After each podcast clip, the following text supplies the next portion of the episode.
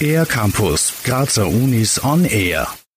Der große Hoffnungsträger Wasserstoff.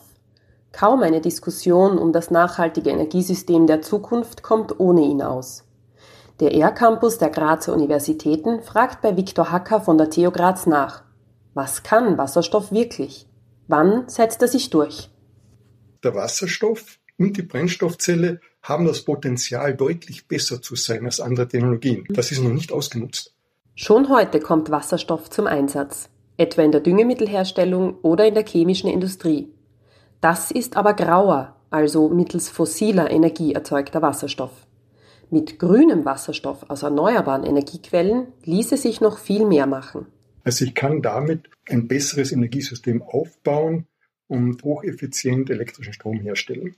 Das ist eigentlich der Reiz. Der Reiz ist nicht der Wasserstoff selbst, sondern der Wasserstoff ist das Mittel zum Zweck.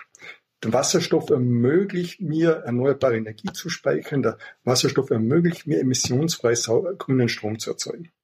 Energie aus Sonne und Wind kann mittels Elektrolyse grünen Wasserstoff erzeugen. Dabei wird Wasser in Wasserstoff und Sauerstoff gespalten. Der Wasserstoff lässt sich lagern und transportieren und kann bei Bedarf mittels Brennstoffzelle in Strom oder Wärme umgewandelt werden.